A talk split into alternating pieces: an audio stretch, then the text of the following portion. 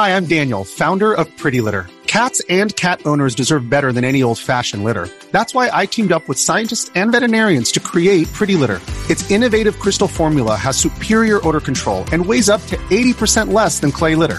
Pretty Litter even monitors health by changing colors to help detect early signs of potential illness. It's the world's smartest kitty litter.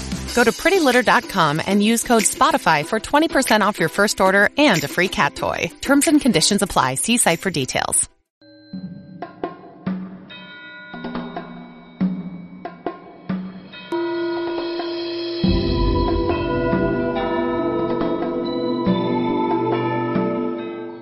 闻佛音，见佛法。感谢各位师兄收看今天的节目。你知道南怀瑾大师在世时最怕什么样的人吗？南师甚至还劝大家，遇到这样的人千万别学，也不要去接触。为什么？我们一起来听听南师是怎么说的。一，大家学佛要注意，一个真正学佛的人要很平凡、很平常，不要作怪，不要一脸佛气、满口佛话。一身都是佛油子的味道，我叫这种人是油子，变成老油条何苦呢？所以和许多同学见面，我说不要来这一套，见面打一声招呼已经很好了，非要这个样子干什么呢？这个合掌就是手印，你真正进了道场就应该这样，进了佛堂，你说喂菩萨你好呀，那又不对了，要规规矩矩合个掌。你到了普通的场合。例如正在马路上或者高速公路上驾车，在很急的时候，你还一边阿弥陀佛一边合掌，砰撞到了，何必合掌呢？所以真正学佛，先要学做人，人都没做好，就不要谈佛了。人是很平凡的，不要奇特。你们诸位在家学佛的，平时不要装模作样，你给人家看你是个学佛的样子，很讨厌。你不要那个样子，真正的佛法是无形无相的。我最怕看到有些学佛的人来，哎呦老远就合掌，我很怕那个一脸佛像、满嘴佛话，一边阿弥陀佛，一边肩膀驼起来那个样子。你看我，我很随便，但是我从十二岁到现在，我没有一天不学佛。不要注意这个形式，真正修行是无形无相的，不迷信，绝对不要迷信。佛法是破除迷信的，正式修持的时候要按照规矩。到外面做事，你就不要做形象了。二，我说许多学佛的人，一脸佛像，满口佛话。有同学讲电话跟对方说要供养什么东西，我在一旁听了就骂：讲什么供养？讲把东西给了人就是了嘛，偏要用供养，为什么满口佛话？学佛久了以后，讲起话来就用另外一套术语，这就是学佛不通。大乘菩萨学通了的，嘴里没有这些术语。什么般若、供养、布施、因缘都是术语，你跟不懂的人就不能用这套，要用普通的话来讲。很多朋友对我说：“来这里跟你聊聊很好玩，可是你那些学生不正常。”我说：“对，这些学生不正常，满口佛话，一身佛气，非要做个庄严的样子出来不可，多讨厌。所以社会常看我们这一群人是疯子，学了佛法容易被法困住的。”任何一行干久了就有职业病，我绝不会像你们一样摆个道貌岸然的死相犯职业病。人家恭维我世界闻名，我就说没这回事；说我学问好，我就说我是跑江湖的；说我懂禅，我就说我只懂禅。来来来，快吃快吃！我一再说学佛是学解脱，学道是学逍遥，结果很多学佛的人既不解脱又不逍遥。你学佛学得满嘴佛话，满脸佛气。那就是众生颠倒，本来好好一个人，又油漆上这么多东西，人生已经被很多绳子捆起来了，结果想解脱这些绳子，又到解脱绳店里买了些绳子，般若啊，真如啊，一通念，再往自己身上捆。像有些年轻人一来就要行跪拜礼，你有恭敬心，一进门就看出来了，打个招呼就好了嘛，不需要来这个，害得我还得跪着还礼。你规规矩矩学佛，好过跟我磕头。你成了佛，我还来拜你。我一辈子不受人跪拜，因为我受八关斋戒，不做高广大床，这都是沙弥戒、比丘戒的基本，不做上位。我讲经白衣生坐已是不应该了，所以我一定要摆个佛像在前面。你们是拜佛，不是拜我。这样一来，有人来磕头，我也不在乎了。维摩诘经没有一点形式主义的味道，真正大成到不用装起那个学道的样子。有的人一脸佛像，满口佛话，一身佛气，进了房间把空气都染污了。我最怕这种人，所以不要搞这么多形式，反而引人反感。很多人见到我就跪下来磕头，我一辈子最怕这一套了。无论男女老幼，或是在家出家向我磕头，我一定马上先跪下来。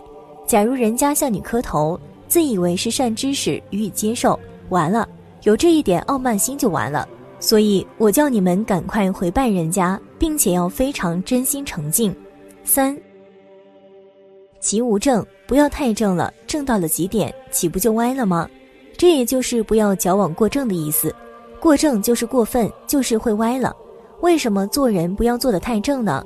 正负为奇，善负为妖。一个东西偏了，要把它扶正；扶得过分了，又偏向了另一边。假如一定说打坐、学佛、学道、清净无为就是好的，可是许多年轻人一天到晚跑寺庙学佛打坐，而事实上他们一点也不清净，一点也不无为，更谈不到空，那是自找麻烦。把腿子也搞坏了，不但佛没有学好，道没有学好，连做人也没有做好，学得稀奇古怪，这就是正负为奇。学正道学成了神经就糟了，善负为妖。人相信宗教本来是好事，信得过度了反而是问题。所以我的老师禅宗大师延廷老人袁焕先先生就说过，世间任何魔都不可怕，只有一个魔最可怕，就是佛魔。有的人看起来一脸的佛样，一身的佛气，一开口就是佛言佛语，这最可怕。所以不要轻易去碰这些人。袁老师说这些话是什么道理？意思就是正负为奇，善负为妖。凡事太过就错了，过与不及都是毛病。不聪明固然不好，而聪明太过的人，那属于善负为妖，就变成妖怪了。四，你们青年们要弘法，能够一句佛话也不讲，一个佛字也不提。就能将这个道理教导别人，就是佛法，何必要加一个佛字呢？那只是外衣呀，这个外衣是可以脱掉的。所以，真正的佛法是超越一切宗教、哲学、一切形式之上的，也就是佛说真正的智慧成就，即非般若波罗蜜，智慧到了极点啊，没有智慧的境界，那才是真智慧。这也等于老子说的大智若愚，智慧真到了极点，就是最平淡的人。世界上最高明的人，往往就是最平凡。相反的，平凡就是伟大。学佛法不要被佛法困住，这样才可以学佛。如果搞得一脸佛气、满口佛话、一脑子的佛学，你已经完了，那就不是般若波罗蜜了。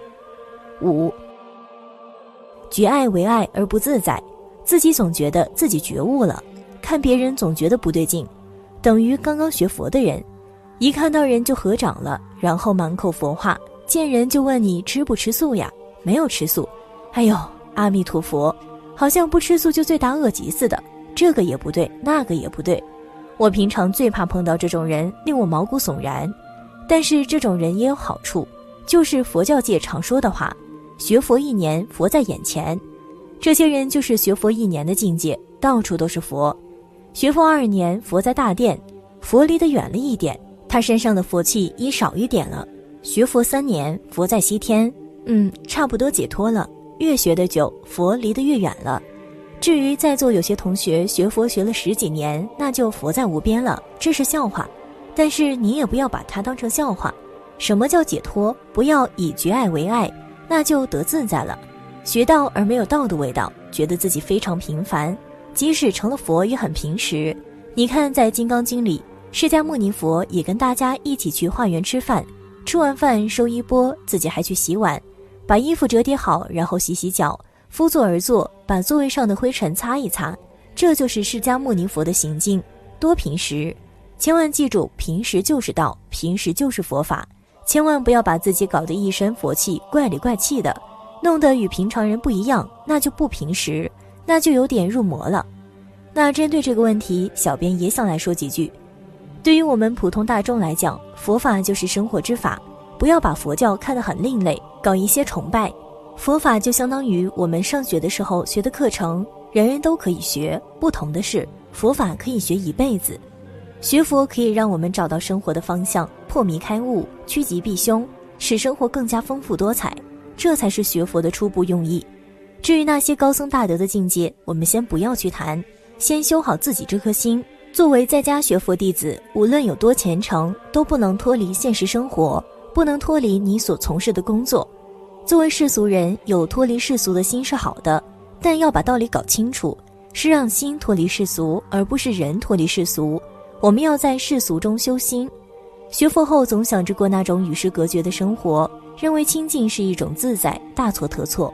佛法是光明正面的，无论是在喧哗的闹市中，还是在静修的山林中，起心动念都能从容淡定，这才是佛弟子应该有的样子。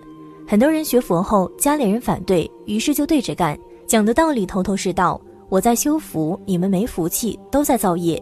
这种行为是不是有些跑偏了呢？学佛之人所到之处，无不令众人欢喜自在。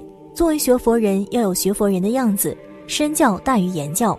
在家学佛的正确态度和方法，净慧长老曾经讲过四句话：第一，将信仰落实于生活；第二，将修行落实于当下；第三，将佛法融化于世间；第四，将个人融化于大众。